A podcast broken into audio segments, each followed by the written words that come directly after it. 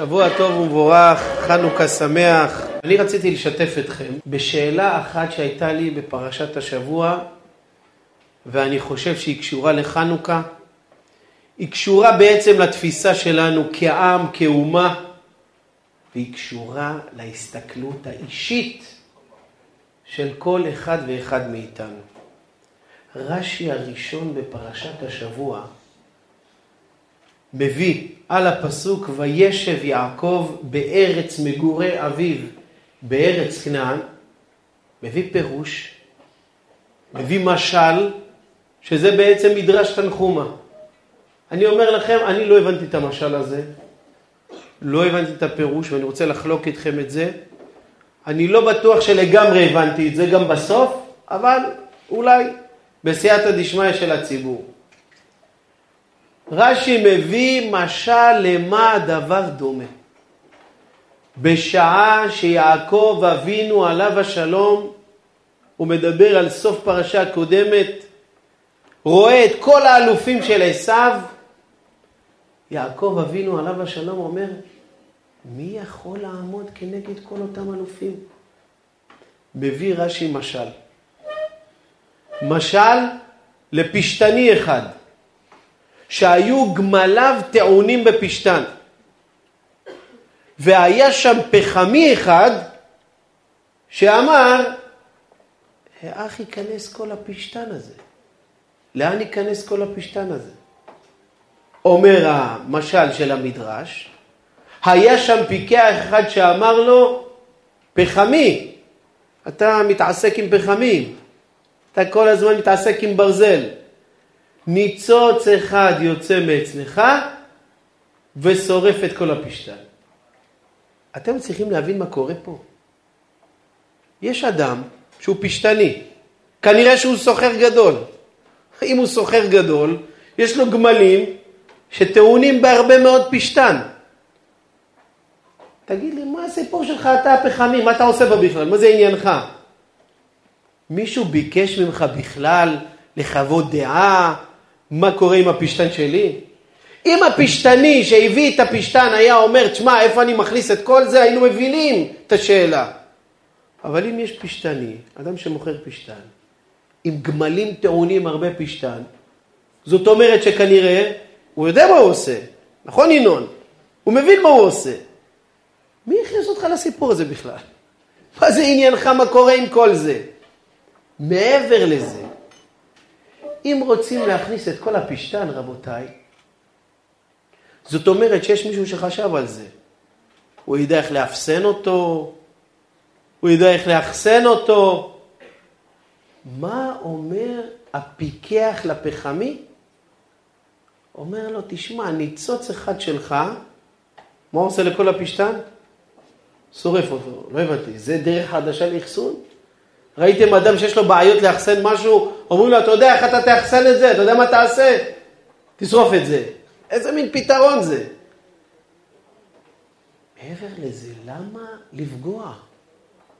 למה להיות שלילי? יש אדם שתמה איפה זה ייכנס? היה שם פיקח אחד. אם היה פיקח, זאת אומרת שהפחמי מהו? לא נעים להגיד. אני לא אגיד את מה שאמרת, אני אגיד יותר עדין, אני אגיד, הוא ההפך מפיקח. למה ההפך מפיקח? כאילו, מה, מה יש בדבר הזה? כדי להסביר את זה אולי, אני רוצה להסביר עוד מדרש. בין המדרשים הכי פופולריים שאומרים אותם בחנוכה. על הפסוק, וחושך על פני תהום שקראנו בפרשת בראשית, אומר המדרש רבה, וחושך על פני תהום זו מלכות יוון, שהחשיכה את עיניהם של ישראל, באומרם להם, כתבו לכם על קרן השור, אין לנו חלק באלוקי ישראל. אני כמובן מראש מצהיר, שאני לא הולך לומר לכם את הפירוש של כתבו לכם על קרן השור, שהקרן של השור זה היה הבקבוק של התינוקות של פעם. על הדרך גם אמרתי את זה. אבל לא זה הפירוש שאני רוצה לומר. יוון זאת מלכות מאוד מאוד חכמה. אריסטו. כל הביטוי לפילוסופיה, לחוכמה, למחשבה, השורש של זה איפה? תרבות יוון. תרבות יוון רוצה הצערה. כתבו לכם על קרן השור, אין לנו חלק באלוקי ישראל. אתם מבינים את זה? לקחת קרניים של שור, קרניים, שזה לא קרניים גדולות כל כך, ומה לרשום בהם? אין לנו חלק באלוקי ישראל. מה יהיה בזה? לי, לי, אני חושב רק על זה. מה, לקחת את זה למי שמתעסק עם יודאיקה, הרב דוד, ואין לנו חלק באלוקי ישראל. זה הגזירה של יוון, שעליה אומר המדרש, זאת גזירה שמחשיכה את עיניהם של ישראל. תשאלו אותי מה מחשיך את עיניהם של ישראל? הגזירה שהם גזרו, לא ללמוד תורה. אתה יודע מה זה לא ללמוד תורה? לא לבוא כל מוצאי שבת לשיעור השבועי של הרב סיון? זה להחשיך את עיניהם של ישראל. לא לשמור שבת? זה להחשיך את עיניהם של ישראל. לא לעשות ברית מילה? זה להחשיך את עיניהם של ישראל. אבל המדרש מדויק. כתבו לכם על קרן השור, אין לנו חלק, סליחה שלנו, זה מעניין מישהו? ומישהו שאין לו שור. ברוב היהודים פעם היה להם שברים. מה, מה פירוש הגזרה הזאת? שעליה נאמר שהחשיכה את עיניהם של ישראל. אגב, אני אגיד לכם איזו שאלה הלכתית מעניינת שהייתה. היה סבא אחד, רבי חיים, תשמע את השאלה הזאת. היה סבא אחד שלכל נכד שנולד לו, תראו איזה מקורי, כל נכד שנולד לו, הוא היה מביא לו ליום הולדת גיל שנה, גביע מכסף. כל נכד, גביע מכסף. הסבא הזה אמר, אני מביא לו גביע מכסף, חורט את השם, עושה שני דברים. א', הוא אף פעם לא ישכח אותי. ב', אני מחדיר לילד הזה מגיל שנה את האהבה למה? אני מחדיר לו את האהבה לשבת קודש. רעיון טוב? רעיון טוב. ואומרים ומספרים שבאמת הסבא הזה נולד לו נכד. הייתה ברית ויקרא שמו בישראל יוסף. זה השם שלו. יופי, שמחה גדולה. אחרי הברית, סבא הולך לקונה גביע יפה, אומר לצורף, בבקשה, תרקע לי על הגביע של הכסף את השם יוסף עם שם המשפחה. הצורף כנראה לא היה כל כך מרוכז, אמר לו אין בעיה, הכל בסדר. לקח, רקע לו. הסבא מגיע, אחרי כמה ימים, מתקרב, חודש, מה הוא צריך לתת לו? את הגביע. מה כתוב שמה?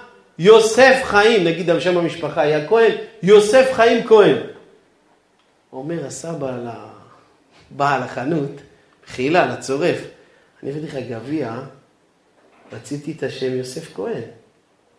מה זה יוסף חיים? זה לא הנכד שלי. אין לי יוסף חיים כהן. אמר לו הרוקע, מחילה, התבלבלתי, מה? אני מתנצל, אני אתקן את זה. אמר, טוב, תתקן, מה אני אעשה עם זה? אמר לו הצורף, מחילה, אין לי מה לעשות את זה, קח את זה, אני אביא לך גביע, אותו גביע, ואני ארקע לך את השם. אמר לו, תודה רבה.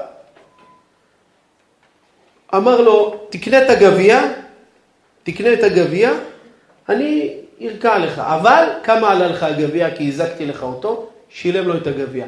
תביא את הגביע הבא, עבודה עליי. הבן אדם כל כך התאכזב, אמר, קניתי גביע, יש לי עכשיו שם גביע, יוסף חיים כהן, זה לא השם של הנכד שלי, עכשיו צריך לעשות עוד פעם עבודה. אליו אני לא חוזר. הוא שילם לי, תודה רבה, לא הזיק לי, אליו אני לא חוזר. אחרי כמה חודשים, הילד הזה לא ירגיש טוב. הייתה לו איזה סוג של מחלה נדירה, הלכו לשר התורה רבי חיים קליאפסקי. אמר, תוסיפו לו שם. איך נקרא לו? יוסף חיים. קוראים לו יוסף חיים כהן. שינו לו את השם, הילד עברי, פתאום עלתה שאלה. האם מי שקיבל את הגביע שבהתחלה הייתה טעות שהיה כתוב יוסף חיים כהן, מה עכשיו צריך לעשות? להחזיר את הכסף, לא? או שמה לא צריך להחזיר את הכסף? שאלה יפה, לא? תשובה בעזרת השם, בפעם הבאה בעזרת השם. אבל אני רוצה לחזור. כתבו לכם על קרן השור, מה מחשיך עיניים בלכתוב על קרן השור? ועוד הפעם, זה לא גזרה של, סליחה שאני אומר את זה ומזכיר את זה במקום הקדוש הזה, של מחבלי הנוח'בה יימח שמם וזכרם. זה גזרה של מלכות יוון. כנראה שיש בזה משהו מאוד מדויק, שעל זה המדרש אומר שזה החשיך עיניהם של ישראל. כדי לענות על שתי השאלות הללו, תזכרו גם המשל, וגם מה מחשיך את עיניהם של ישראל בכתיבה על קרן השור, אני רוצה לומר לכם גמרא.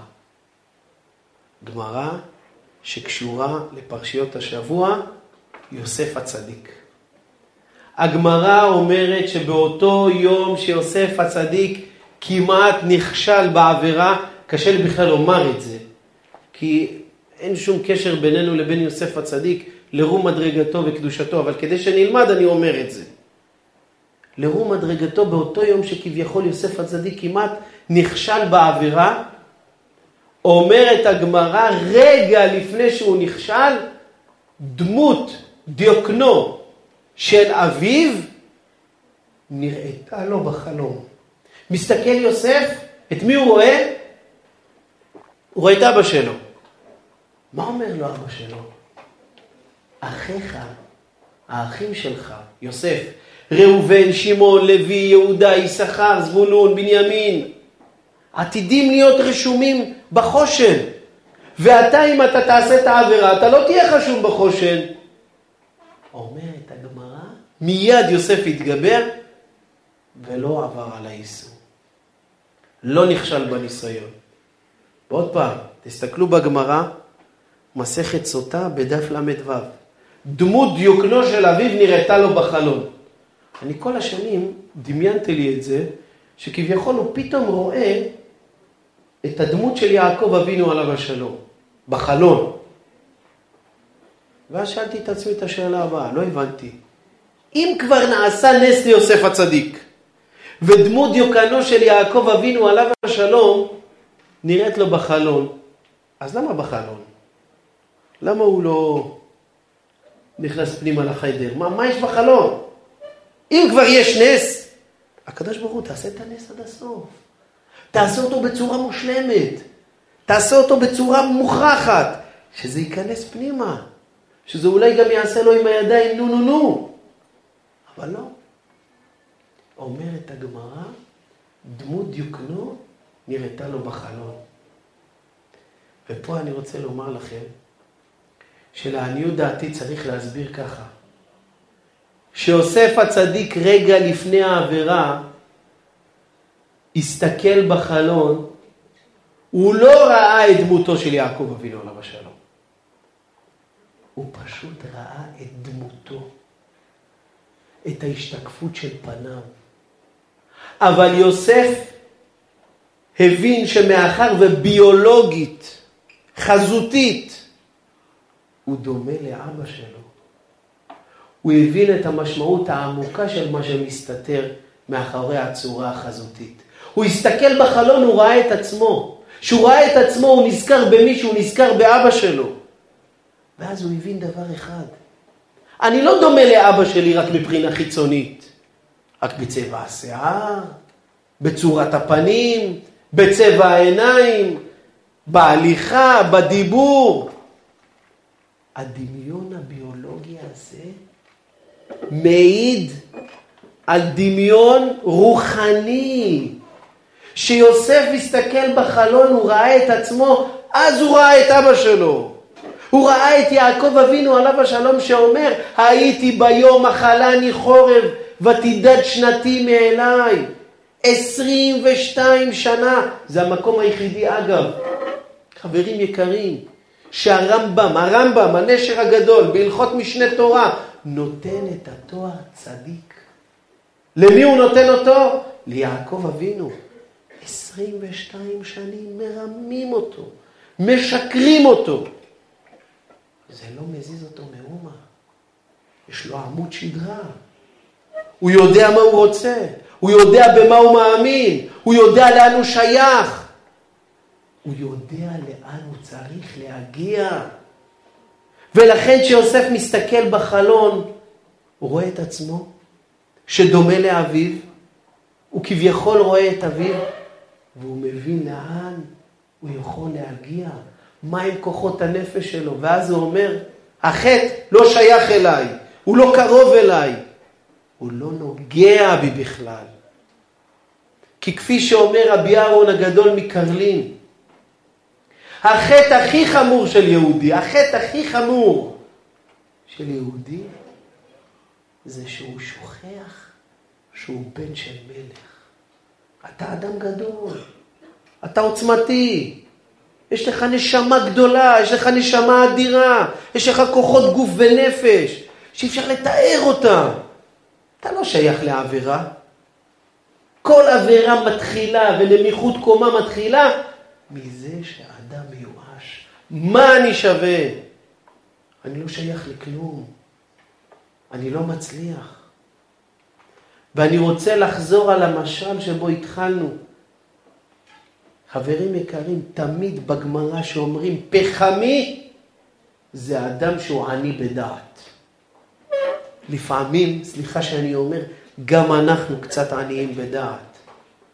אתה הולך, מסתכל, רואה עולם, רואה מגדלים, רואה עוצמות. זה מה שרואה הפחמי. הוא רואה פשטן. הוא מתרשם מהדברים מבחינה חיצונית. הוא מסתכל על הדברים. הוא רואה רק דברים חיצוניים. מה קורה לו באותו רגע? הוא נבהל. איך אני יכול לעמוד בפני זה? איפה זה ייכנס כל זה? יש מקום לעבודה הפשוטה שלי? זה מבט של פחמי. כפי שהגמרא אומרת בברכות, מקורות ביתך ניכר שפחמי אתה. אין לך מספיק דעת. מה צריך? צריך פיקח. צריך מישהו שירים לו את המבט. הלו, תדע לך. אתה לא יודע להעריך את עצמך. זה החשש. אתה לא מבין שכל הגודל הזה, ויזואלית הוא גדול, מהותית הוא שום דבר. ניצוץ אחד קטן. יש דברים שהם עוצמתיים. הם קובעים, הם מובילים. סיפרתי בישיבה השבוע, אתם מכירים את זה שאתה שואל שאלה, ואתה מצפה שמישהו יענה לך תשובה. וזה קרה לי. כי שאלתי, אמרתי ככה, אחד מגדולי עולם, הייתי באיזה מקום, אמרתי, אחד מגדולי עולם, התכוונתי לומר גדולי עולם, הגאון רבי עקיבא איגר. שאלתי מישהו שהיה בשעות, איזה אחד מגדולי עולם אתה מכיר? אז הוא נבהל קצת שפניתי אליו, אז הוא אמר לי, מגדולי עולם, אה, נשיא ארצות הברית. לא, נשיא ארצות הברית. אני לא מזלזל, חס ושלום, אסור לזלזל, אבל מה יקרה בעוד זמן מסוים, שלא תמשיך הכהונה, או שיקרה משהו שהוא יעלה למטוס, או לא יודע מה. מי יזכור? מי שומע? למרות שאנחנו מעריכים, וצריך להעריך מה שיש סיוע לאומה הישראלית. אבל גדולי העולם זה גדולי ישראל שנשארים חקוקים לעד ולנצח נצחים בכותל המזרח של העם היהודי. ומספרים שבעיירתו של הגאון רבי חיים מבריסק, התחיל זלזול מאוד קשה של אנשי השכלה בתורה וביהדות. הם עשו הצגה, שכל ההצגה הייתה כפירה בקדוש ברוך הוא. כפירה בחכמי ישראל. מה היה? הם עשו הצגה, שכביכול יש ציבור גדול, לא נראה לי ציבור גדול כמו שיש פה, כן? אבל ציבור גדול, שכביכול הם נערכים למלחמה, לבשו מדים.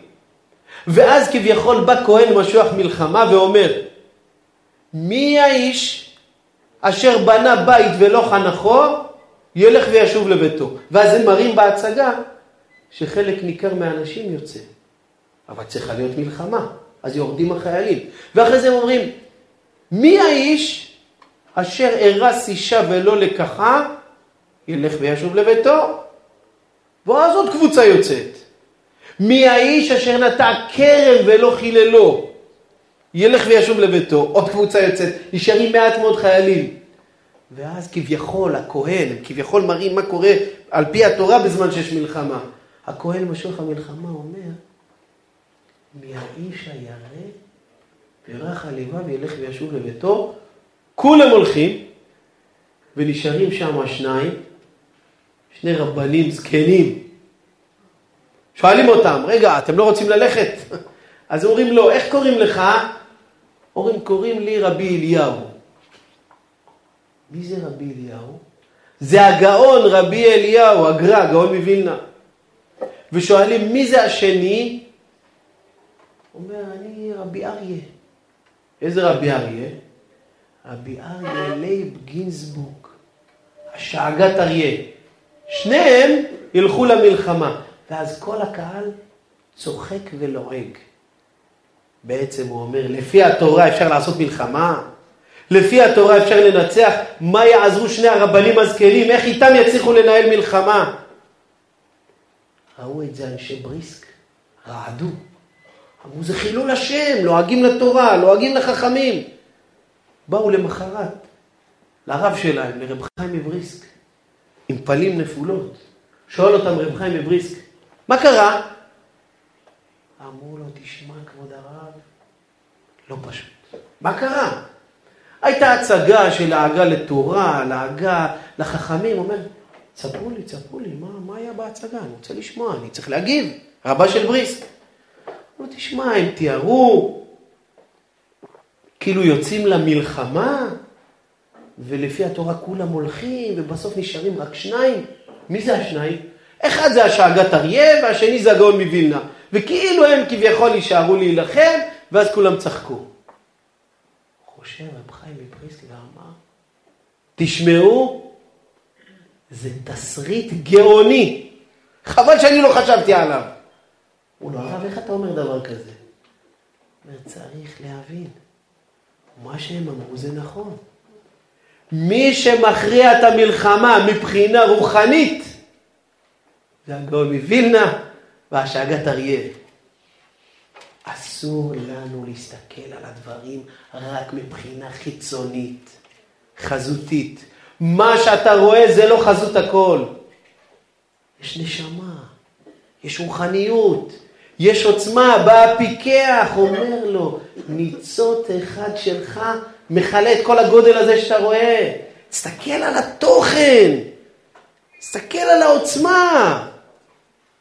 באו היוונים ואומרים דבר אחד, מטרתנו בעולם להשכיחם תורתך, להעבירם מחוקי רצונך. יש דבר אחד שמקלקל לנו את כל התוכניות. אתה יודע מה זה הדבר הזה? אדם אחד. קוראים לו יוסף הצדיק.